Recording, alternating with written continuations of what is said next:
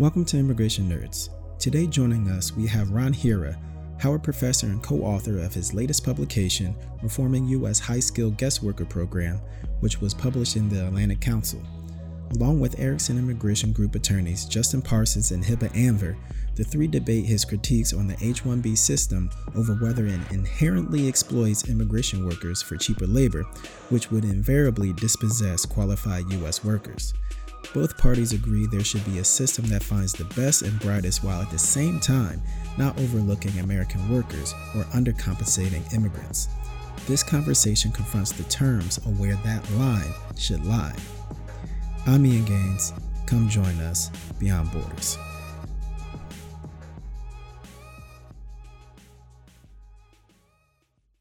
So thanks for coming in today. Thanks for the Professor. opportunity. So I I guess maybe a little bit of background in terms of your education, what you do now at Howard, Mhm. and then how you got into kind of writing and researching about H-1Bs and highly skilled workers in the U.S. Sure. So uh, I've been at Howard. I'm in the political science department, uh, associate professor for five years, and before that, I was at uh, Rochester Institute of Technology, which is an engineering college in upstate New York, and taught public policy there. Um, but earlier in my career, uh, I'm an electrical engineer by my other training and uh, professional engineer, and so worked in the tech sector and research, uh, both inside and outside of government and robotics. and moved into policy work. So I've been working on these issues around uh, both uh, high skill immigration as well as the outsourcing of high skilled jobs, uh, technical jobs, for a little bit more than 20 years now. So, what made you make the jump from a very kind of technical profession to getting into more policy type? I was at NIST, which is in Gaithersburg. It's a government research lab in the early 90s. And uh, actually, we were doing things like uh, working on robotics and artificial intelligence and uh, uh, driverless cars. Believe it or not, we had driverless car on that uh, campus. But I was more interested in why government was funding us to do this work than doing the actual robotics work. So I got in, in, interested in policy, and from my perspective, um, I'm still view myself as an engineer. You know, engineering is this is really just uh, learning approaches, systematic approaches to problem solving. And so instead of trying to solve a technical problem, you're trying to solve a public policy problem, Such as an H 1B, I suppose. Yeah. So such you- as, as such yeah. as reforming and getting uh, the best and brightest. Yeah. So one of the reasons we asked you to be on, we came across your paper called Reforming U.S. High Skilled Guest Worker Program. I stumbled upon this because it was featured by the Center for Immigration Studies. I guess tell me a little bit about how long it took you to write this this paper, how long this research was kind of in the cooker for, and just I guess kind of the the story behind this this uh, this paper. Yeah, so I, you know, I've been working on these issues for a long time, and felt like um, there needed to be sort of a clear, clearer understanding uh, Sure. around how the program actually operates, what some of the rules are, what some of the needs are. So I've been thinking about doing something uh, like this, and and uh, my co-author from the Atlantic Council, Bharath uh, Gopalaswamy, approached me, and so we put something together. Uh, it took a little while to, to get it through, you know, Sure. and through the process and all, but uh, um, I think the key was trying to reach kind of a broader audience. On Sure. So, kind of going through, I'd say the report. I don't know if you're able to kind of, if you want to kind of walk through your arguments and kind of summarize some of the the high level points that you make. And I guess I have a few questions that I'll I'll kind of jump in as as you go through. okay, so the the H one B program, which which is kind of what we focused on, but Yeah. it, it really kind of illuminates some of the other programs like the L one intercompany transfer, the O one, the OPT, and so on. There's a whole alphabet soup, as you know, of these different guest worker programs, and even on the high skilled side. So the H one B program will turn 30 next year. And uh, there were a lot of promises made when it was enacted in, in 1990 by Congress and by the administration, the Bush administration at the time. Um, and those promises have never been kept. And so that was kind of part of what we're trying to do is explain that this is not a new thing where there are problems with the program, that there is some history behind it, and and uh, gave the example of 60 Minutes, uh, CBS's Yeah. news program, doing a, a program back in the early 90s, right after the program, the H-1B program was uh, created, saying, look, it's being exploited for cheap labor, and Congress really has never fixed this uh, this problem. In that case, it was Hewlett Packard. Uh, and then you fa- fast forward 25 years later, and CBS 60 Minutes does another segment, um, which was around uh, University of California as well as Disney replacing their workers with a cheaper H-1B workers. The motivation here is to to say, look, there's something more fundamentally wrong uh, with the program and the way it's set up. And the way to think about it I, I, is, you know, guest workers, uh, guest worker programs are really difficult to manage. Um, what you're doing essentially is creating a new market, a new labor market, a separate labor market that operates outside of the U.S. labor market you're increasing the supplies. And anytime you create a market, you have to create rules around it.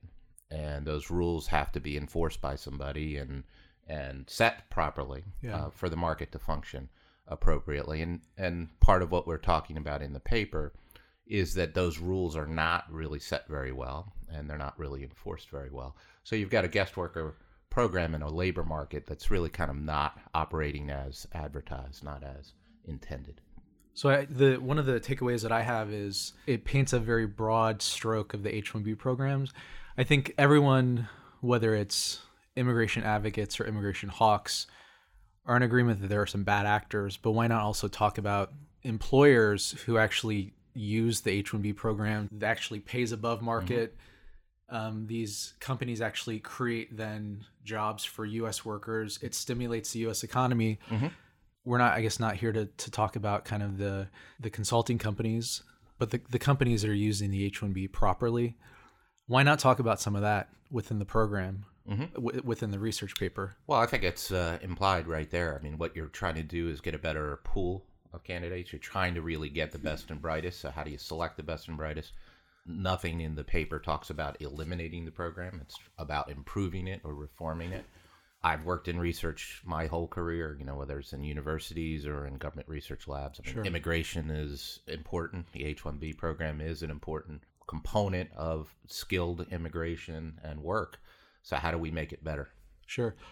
Now, doing this paper, did you did you at all speak to the Amazons, the Googles, the Apples, the Netflix about kind of how they're using the H one B?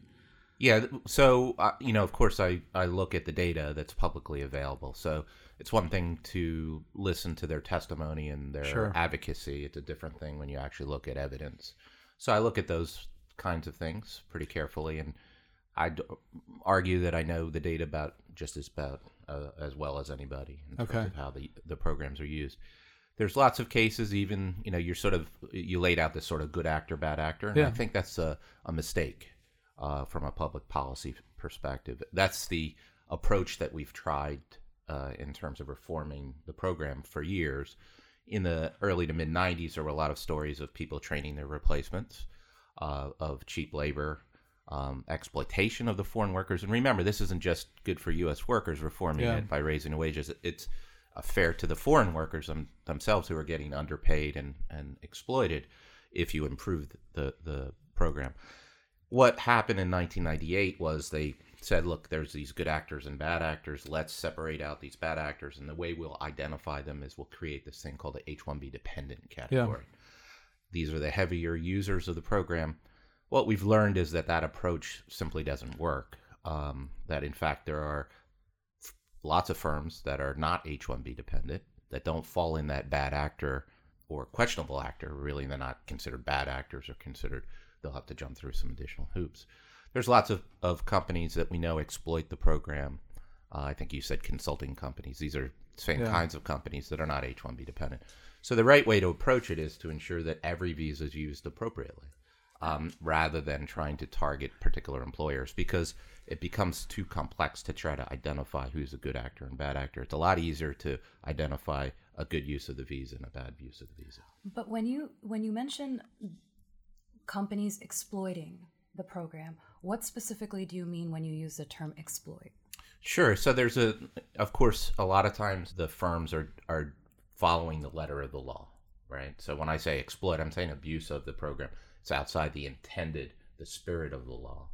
Oftentimes, it's perfectly legal uh, what they do. Uh, in fact, they're very careful because there's companies that literally the majority of their workforce, and they have tens of thousands of workers in the U.S., aren't H-1Bs if they were uh, breaking the law. Uh, they may they threaten their own business model that way. So uh, when I say exploit, I'm saying they're using it in a way that wasn't intended.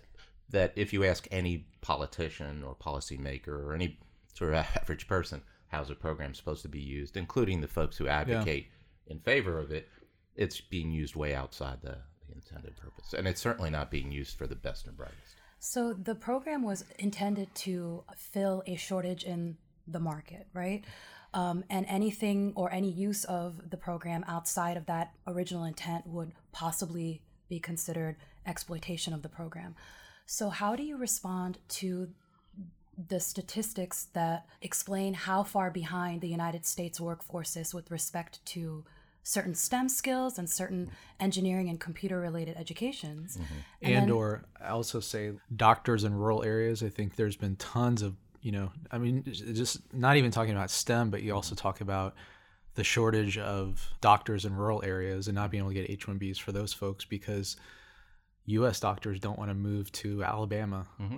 What's so, what's your yeah? Uh, the concern that we have, and you know, in the interest of full disclosure, we are employer-sponsored immigration attorneys, right? So we're going to have a, ve- a fairly opposite view on this program. But, you know, the concern that I have is when you when you or anyone you know expresses criticism of the h-1b program then folks that are a little less familiar with the nuances automatically assume that companies are taking jobs for which qualified us workers exist mm-hmm. and are offering them instead to foreign workers at a way lower salary mm-hmm. when there's a bunch of unemployed US workers sitting around perfectly skilled and ready to take these jobs.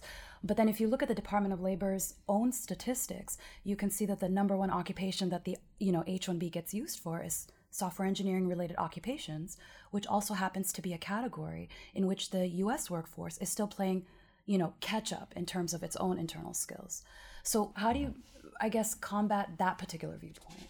Well, I think the premise of your uh, question is actually wrong in the sense that uh, there anybody who's actually looked at the labor market, and uh, you know these are labor economists who look at these at the labor markets, um, would say that there is no systemic shortage of STEM workers in the U.S. In fact, we're graduating record numbers of engineers. There's over 100,000 engineers uh, at the bachelor's level, and they're almost all U.S. or permanent residents. Um, if we would if there were really a shortage as you're claiming we would see wages going through the roof. We would see companies investing in professional development. We would see companies dipping into broader uh, talent pools. We know that the tech industry is horrible uh, when it comes to women in tech uh, drawing from that talent pool uh, underrepresented minorities so there's really no evidence that there's a shortage Having said that, when there are shortages, and there are always spot shortages, either for particular geographies or particular uh, positions, it makes sense to use the H-1B program. The problem, though, is that there's no nobody requiring that they actually demonstrate a shortage. If there really were these deep shortages, then companies should be e- it should be fairly easy for them to demonstrate. Hey, we look for American workers, we couldn't find them. Here, we need to tap into this outside labor pool, increase the labor supply through this guest worker program.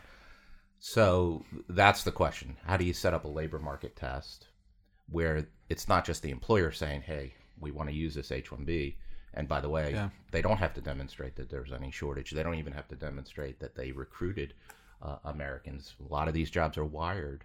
And we know this that the largest occupation in H 1Bs is computer systems analyst. That's not a software engineering job that's a back office IT job in a insurance company, in a, a utility, and we know that those jobs are actually yeah. being used and to replace Americans. So it's kind of almost the opposite, at least in some of those cases.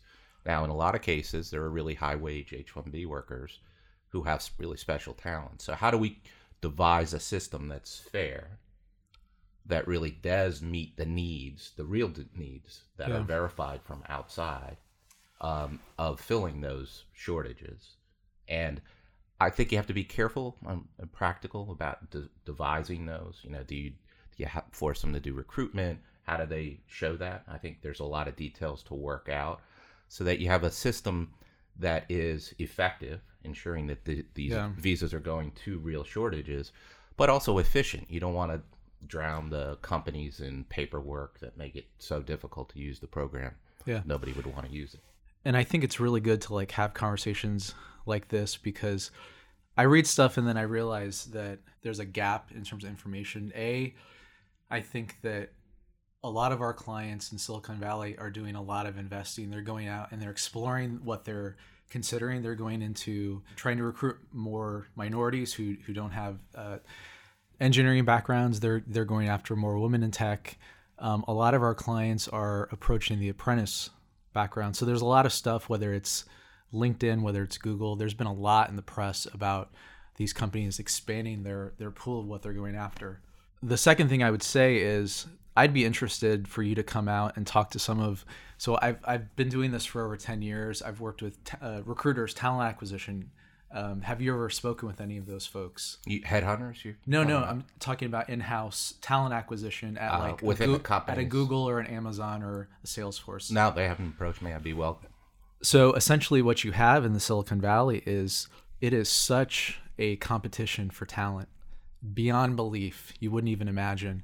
In addition to one person receiving like three or four different offers from multiple companies in Silicon Valley at at you know rates of 150 to 200 thousand dollars a year, not only do they pay them above market to what they pay a U.S. citizen because they have to compete against you know offers from the Googles, the Apples, the Salesforces, they have to pay their immigration fees, which by the time that they start with the company to the time you know they sponsor their green card, they do their spouses, they're paying twenty to twenty five thousand dollars in legal fees.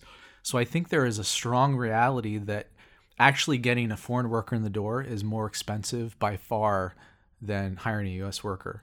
And we've invited folks from CIS or folks who are writing research papers come talk to the recruiters out in mm-hmm. Silicon Valley and understand the talent pool because it is crazy. And what you know, one of the things that you talked about in the paper is somebody starts a job and then they can't move because they're they're employer sponsored. But we actually find the exact opposite. We find that a lot of these folks on H1Bs have so many different options. They're being being pinged constantly. Whether you know, I've been through all types of markets. I practiced in 2008, um, but then again, nobody could transfer jobs because the market There was weren't there weren't any jobs. But right now, you know, like I said, people are being are being poached, pinged constantly. This is our experience with. Uh, you know, non-consulting companies. You know, I, I don't want to mislead folks. We, I don't, I don't know the world of consulting companies. I have clients who use consultants, but So can I respond to that? yeah, yeah, first? yeah. So again, if there's this desperate shortage, then it would be pretty easy for them to meet the labor market test. So the question becomes, why won't they cut a deal and say, Yeah. "We'll do a labor market test. We'll have one that's reasonable." Instead, they fought that all the way through, um, and I mean that's the reality of the politics of those companies. Yeah. Secondly, most of these visas are not going there. They're going, if you look at the wages, if you look at locations and employers, they're not going to those firms. If we instead had a priority system where it was based on wages, either Yeah. level four, level three, or based on wage ranking, then those firms would presumably get more visas. I mean, one way to measure skills is based on wages. So I don't think we're talking about different things here. It's Yeah, but why not- of setting up the rules Yeah. so that those firms actually get the sort of talent they need. Now, in terms of the mobility, there's definitely some mobility. Of course, once you're sponsored for a green card, if you're from India, which a lot of H-1B workers are, um, it's a little bit scarier for them to switch. Um, they can keep their place, as I understand it. You're Yeah. the immigration attorney, but it's a little bit scary. You're taking a leap of faith that the new employer is actually going to sponsor you for the green card. Do you really want to lose your uh, place in line?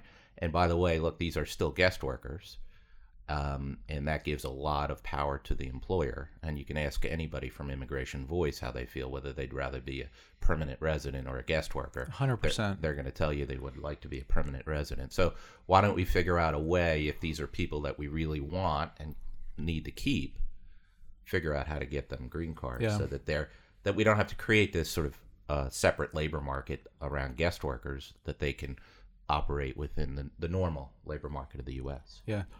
One just real quick. One of the other things you brought up was 41% of the workers approved by the government were at wage level 1.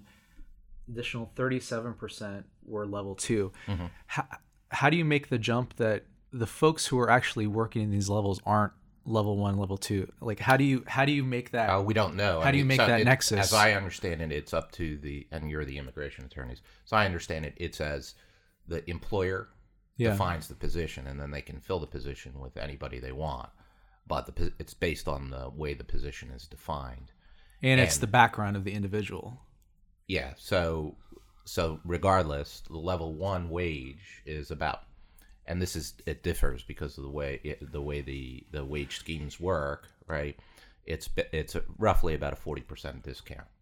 Uh, level two is about twenty percent discount over the average wage.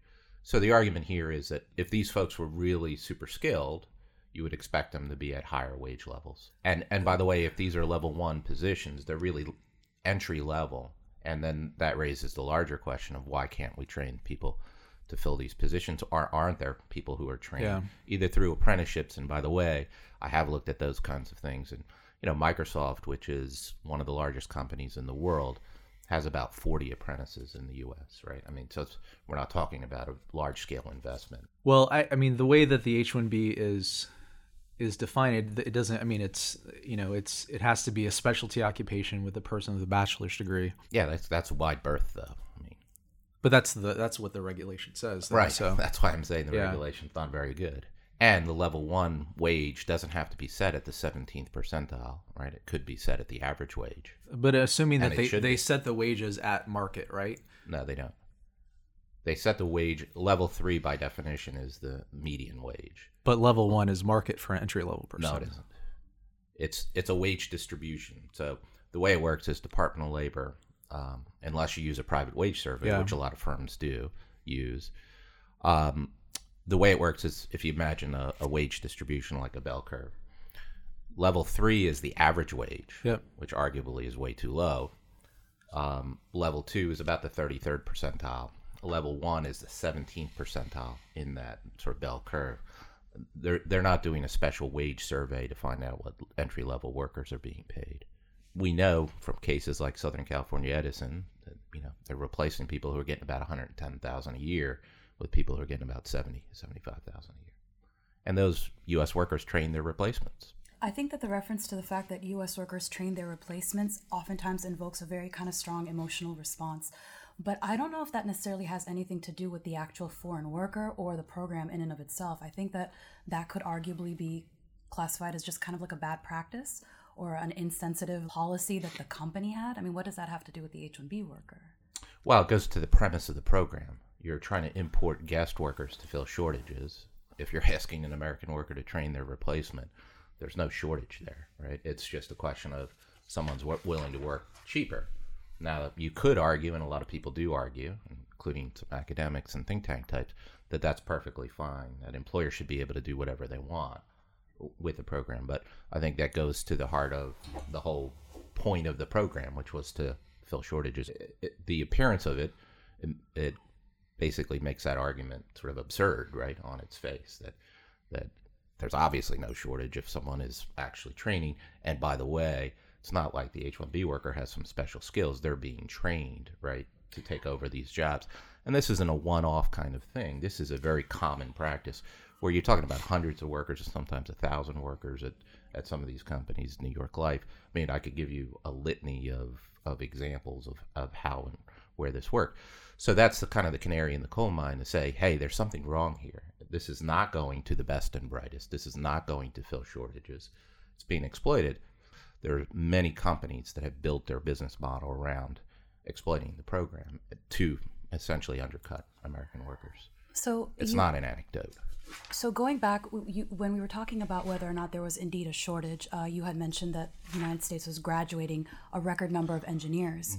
Is it important to make the distinction between a higher number of graduates in STEM fields relative to the U.S. workforce in the past versus the actual demand in terms of you know open positions within the company? Because you know, based on the research that we do, it appears that there is indeed a shortage, even though the U.S. is graduating a record number of engineers right, as Right. compared to its own history. So look, so there's lots of ways to try to measure shortages, right? one can use labor market indicators like unemployment, um, uh, jobs that are uh, remaining open, and whatnot. Um, the companies themselves actually do their own benchmarks, right? So they do things like offer acceptance rates, uh, days that jobs go unfilled, whether they have to do signing bonuses and whatnot. And I've been, I've told the, the trade associations that represent the companies that they should start to come up with, you know, and publish some of that data so that it gives a better labor market signal to U.S. workers that these are the hot areas. Um, if they publish that, that would be very useful information. That's something that the Department of Labor doesn't do. But the bottom line is really um, you've got a labor market works just like other markets, right?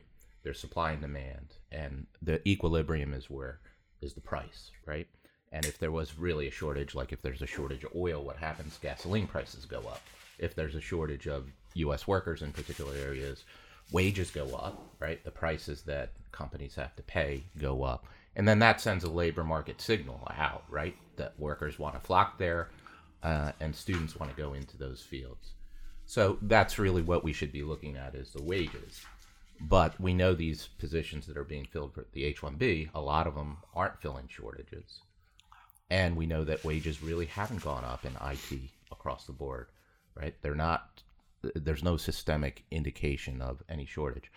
And this isn't just me talking. You can look at um, uh, Hal Salzman's work from Rutgers University. You could look at Michael Teitelbaum has a great book called Falling Behind that examines this science and engineering workforce shortage. He's at Harvard now. He was at the Sloan Foundation uh, before that. So, um, if there's really a shortage, then we should be targeting the H-1B program towards those shortages. But we have to have some way of verifying that there's Yeah. a shortage. You can't just take the employer's word for it. so we do a lot of perm applications where we actually test the U.S. labor market, Mhm. and we do it both for our clients through the the normal perm process, and then occasionally you'll get selected for what's called supervised recruitment, where the DOL dictates the advertisements that you put up. You essentially put up twice as twice the amount of, of normal advertisements. Mhm. I mean, what's what's your take on the fact that like, you know, despite all these testing the U.S. labor market, there just aren't they're not U.S. workers who are applying. Well, I've heard both sides of that, and I don't know. I have no way of, of validating uh, the claims. You know, there's ways to game uh, different systems, Yeah, and and again, this is why uh, one has to go through this in a way that's it's both effective and efficient, and that's hard, right? To meet both of those things because they're Yeah. in tension with one another. But if we wanted to have a good faith effort, you know, then there there are ways to to devise it. I mean, look, you know, we we can do all kinds of things. I, I think we can figure this part of it out. Um, and one other way to do it is to raise the wages significantly. If you're if you're paying somebody way above market wage uh, rate, then it's less likely you're bringing them in because they're cheaper. You're, it's more likely that you're bringing them in uh, because they're bringing some specialized skills. Whether there's a shortage or not, they're really a special worker because they're being paid way above the market. And that would be a good way to identify. And if you have really high wages, there's less need for this sort of labor market test because, in a sense, you've got a labor market test based on the wages. have you done research on the the perm program? Uh, I, I know a little bit about the data, but I don't know the process. From what I understand, a lot of the consulting companies do not go through that perm program for folks. So it's more of you know, it's more of the direct employer. So you get kind of a, I'd say, a better pulse on like the the wages that are being offered. Yeah, yes and no. I think um, uh, some of the consulting companies do. Uh, so Cognizant's been actually the biggest perm uh, applier, at least until last year, um, by far. I think, twice or three times the number um, that Microsoft uh, had, either in 16 or 17. So I've looked at at some of that data, um, but again, you know, the the the question is, are H-1Bs really being paid, and and shouldn't you have kind of a better front end screening process of the H-1B so that they're being allocated, right? I mean, if they allocated them to higher wages, it would be good for those foreign workers. It'd be good for U.S. workers, but it'd also be better for the U.S. economy because you're targeting real, genuine shortages. I actually had two questions. Um, so, what are your, I suppose, suggestions or recommendations for how an H one B petitioning employer demonstrate that there there is indeed a shortage for for purposes of that initial H-1B filing? Well, I think there's a, a couple of ways. One, if we raise the wages significantly, Other than the wages, yeah. well, that's, uh, it really does come down to wages in a lot of ways. The other way, um, which was in the original version of the 2013 uh, uh, bill that passed the Senate, well, before it got amended and, Yeah. and watered down, firms would have had to actively recruit U.S. workers, and if there were qualified applicants, they'd have to hire them. Microsoft and others objected to that. So the question is, how do you come up with a reasonable method? Again, I don't have a I don't have the perfect solution, but this is what we should be discussing um, with your expertise, having gone through the the perm process with the employer's expertise, but one that's fair, both not just for the employers, of course, you guys represent the employers, but also for the U.S. workforce and for the U.S. economy, so that these jobs are really being filled. These are real shortage jobs. And by the way, um, you know, we've been talking about the consulting companies, and you know, I use the the outsourcers, and I call them the Yeah. outsourcers. Um, but that just indicates how broken the system is, right?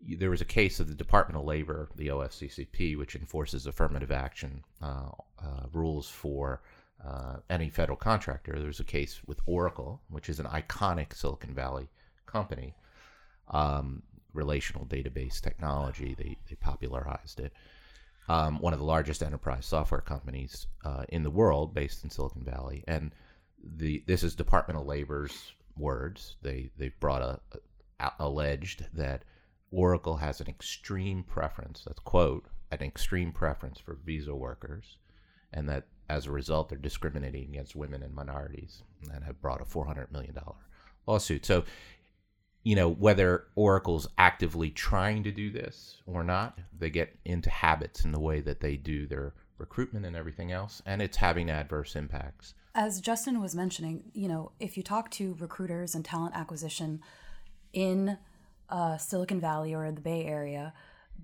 they will most likely tell you that there is a huge shortage, which Or even in- obviously even in yeah, Indianapolis. which uh, we we know that you disagree with. To um, make a company demonstrate, other than increasing the wage, demonstrate that there is indeed a shortage, is going to unduly burden the hiring company because you know this is an industry that moves very very quickly. They need to be able to fill these positions. There's a very high level of competition. And you do make a reference to the fact that you you, you don't necessarily recommend a process that unnecessarily bogs down mm-hmm. you know these companies. But with any additional step that you add to the process mm-hmm. it's going to burden the petitioning company mm-hmm. and result in some form of a loss right well there's losses right now i mean but the losses are going to the american workers and to those foreign workers who are being underpaid. So you've got to balance this out right? Maybe there's going to be a little bit more of a burden but do it in a way that still ensures that the program has some integrity to it. And then what's your thought on if you put huge hurdles, not bureaucratic hurdles, but but major hurdles for these companies, they're gonna they're gonna go develop the mm-hmm. next level IT somewhere else, and, and the U.S. falls behind, which is kind of what we're seeing happening. Anecdotally speaking, I had a person at a major, one of the largest companies in the U.S. apply for an H-1B. She was developing artificial intelligence. And her H-1B was denied because CIS said it's not a specialty occupation. It's a person with a PhD. We eventually got it approved, but what you're going to see is if you put such a huge hurdle, you know, for these companies to sponsor the best and the brightest, they're going to go to Canada, and then there goes the U.S. in terms of being the the leader in terms of technology. Not to mention the the individual foreign national employees' perception of this quote unquote hurdle, right? The reluctance to actually accept, accept a position that perhaps in the future the company would otherwise be able to successfully support. Yeah, so of course I you know I wrote a whole book called Outsourcing America, which is about the whole outsourcing and concern about uh, high skilled jobs and innovation moving overseas. So I know a little bit about um, these things. the The problem um, with the discussion there is manifold, but I'll, I'll, I'll address a couple things. One, if companies wanted to offshore the work, they would already do that. It's cheaper for them to offshore the work there's something about um, the geographic proximity of those positions that make it valuable to, to hire somebody there. These are geographically sticky jobs usually. Um, and so uh, most of the claims that you know if we can't get the H-1B worker, we're going to offshore the work are exaggerated. Um, the case of, of Vancouver with Microsoft, it was really kind of a way station for them to bring in L1 workers. So they worked there for a year and then brought them into Redmond. So um, you know, the question is, what do you do for jobs that are geographically sticky? And the the question is, do they have should they have to look for U.S. workers first, or and to what extent? What should that burden be? Um, and I think it's reasonable to have some level of third party independent review of hey there there really is a need here and if you did that you'd actually be filling those jobs with really the most skilled folks right i mean um, right now if i'm a, a an outsourcing company and i want a thousand visas next year i've got 200000 people in india i can apply for 3000 visas i got a one in three odds your case, your anecdote of the PhD. In that, that case, it was the the occupation and everything else, but they have a one in three chance of getting that particular worker the way the lottery operates right now. If instead we targeted it was a transfer. Those, was it a? It was a H one B transfer. Tra- okay. So. So they wouldn't have been in the lottery then. Yeah. But in the cases of startups, or if you're trying to hire somebody from OPT, right, they get a one in three chance, roughly over the last few years. Yeah. Instead, you got it. You got these firms that are, you know, that have large pools of people overseas. And by the way, this has fueled the outsourcing and offshoring of, of the work. Yeah. These flaws, right? So if you're concerned about outsourcing, you would want to close and Yeah. tighten up the H-1B rules. I mean, IBM now has more workers in India than the U.S. That's not by accident, right? The H-1B program has really fueled that offshoring Yeah. um, of these these positions. I'm really happy for my cousins in India who have a lot more opportunity than they did 15 years ago. But it concerns me how this is uh, affecting uh, the U.S. economy. So I would argue against the stickiness. I think that companies are more nimble and willing to go elsewhere at this point, and it's not going to India. It's going to Canada. It's going to Ireland. It's going to places in Europe. That is a real thing that's happening. The other thing that I have, I guess, my last question is: What if we do all this? You know, for folks who are saying that there is no shortage, um, and it stunts tech growth in the U.S and all of a sudden we fall behind China? What if we fall behind Canada? What if you're wrong? Like, what's the end game here? What if you're wrong? And 15 years down the road, you realize, you know what? There was a tech shortage. There was a manpower shortage because there are people who are graduating in the in the STEM field now, but um, I mean, it takes years to kind of catch up. What if you're wrong and that results in businesses leaving somewhere else? And I, I get a, com- a company's not going to stay in San Francisco just because they they want to stay there. They're going to go elsewhere uh, where they can get resources. Um, we have to stop thinking of ourselves as kind of the one place that all this technology and business can be because it's not. Well, I, I think this is that's kind of speculative, right? I mean, there, there's a reason Well, it's, that it's the in. same as saying that there's. It's no, that's a- not speculative. When we look at actual wages, I think you got to find the right balance. You obviously want to keep folks who are really the best and brightest, and if you raise the wage levels, that's the best indicator. There's really two ways that we measure skills, right? Yeah. One is education level, and the other is wages. If you want to really have the highest skilled people, you want to have the highest wage people. It's really as simple as that. And they're going to fuel then the next tech revolution right? I mean, there's a reason why Silicon Valley is Silicon Valley. Boston used to be a leader. One of the reasons that Silicon Valley took over, right? I mean, there were a lot of computer companies in Boston in the Boston area. There's really interesting research that shows that actually labor mobility is a big reason why California took over a lot of the tech and the 128 route 128 did not and lost a lot of the tech was because California um, doesn't is, is pretty strict about allowing non-compete clauses. They don't allow. They basically disallow non-compete clauses. So workers could switch jobs fairly easily in California. They couldn't do that in Massachusetts. They couldn't go from company to company. So there's a lot of things that go into the sort of secret sauce of Silicon Valley. Immigration is one of them. We don't disagree. We I agree with you wholeheartedly. I'm all for immigration. These are guest worker programs. The question is, how do you select the best and bright, brightest guest workers and get them to be permanent residents as quickly as possible? Yeah. You know, in 1990, employment norms were very different, right? Back then, if you laid someone off, that was like a last resort if you were an employer, right? You you and there was sort of public shaming around it, and we had much more of a stakeholder model of businesses and employment. Employment norms have changed quite radically. So you've got companies like Microsoft that'll complain about shortages at the same time that laying off 18,000 workers. So what gives there? And you've got companies that will lay off just because they can hire someone cheaper. The rules haven't changed since 1990, right? So you've got to update the rules to meet the current employment norms so that you balance the different stakeholders. Well, we so we as a background to that, we've been one of kind of the biggest um, advocates for HR 392, which is the elimination. I mean, we've we've worked with our the companies we represent. We've gone, you know, to advocacy days and we've like talked to you know members of Congress about it. Hundred percent. I mean, it's a no brainer for me. But I want I want to ask you um, on the record about a situation that I think doesn't get enough attention um, in this particular debate, and that is the U.S.'s dependence on immigrant teachers in public schools. I'm not sure if you're aware of the specific shortages, but most large states and school districts are reporting huge shortages in terms of uh, qualified teachers. So some of the larger school districts in the US have actually turned to foreign born teachers to help fill these open positions. A lot of the open positions and shortages are actually specifically in STEM related subjects, right? So they're not just short on teachers, but like math teachers and chemistry teachers and whatnot. But if we proceed with reforming the H-1B program to include, you know, demanding higher wages or insisting that the um, beneficiary get paid a higher wage, then there are entire industries that it's going to adversely affect.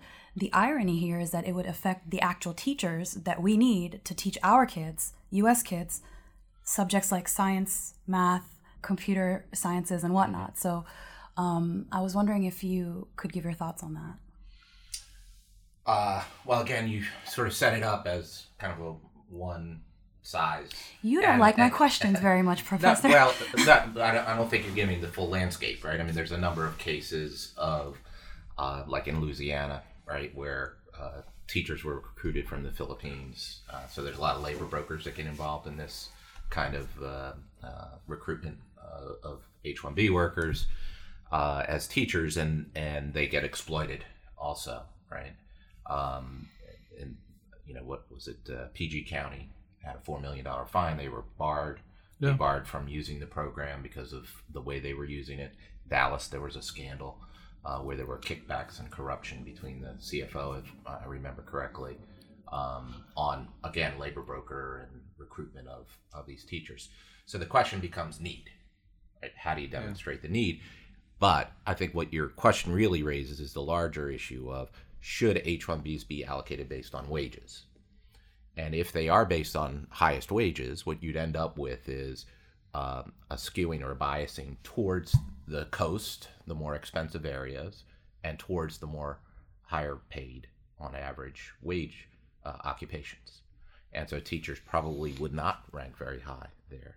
So do you come up with some other way of demonstrating need and allocating your H-1Bs based on that real need as opposed to claims of a need, right? So I don't know how you do that. One way to do that is to set up right now you've got four wage levels, right? So instead of of allocating the visas based on wage rank, which by the way a lot of people agree with, including the Libertarian Cato Institute, right? He advocates for wage ranking. The other way to do it is to allocate by level four wages, then level three, level two, so that you're taking away the geographic and occupational biases. That instead you're basing it on the, the higher wages.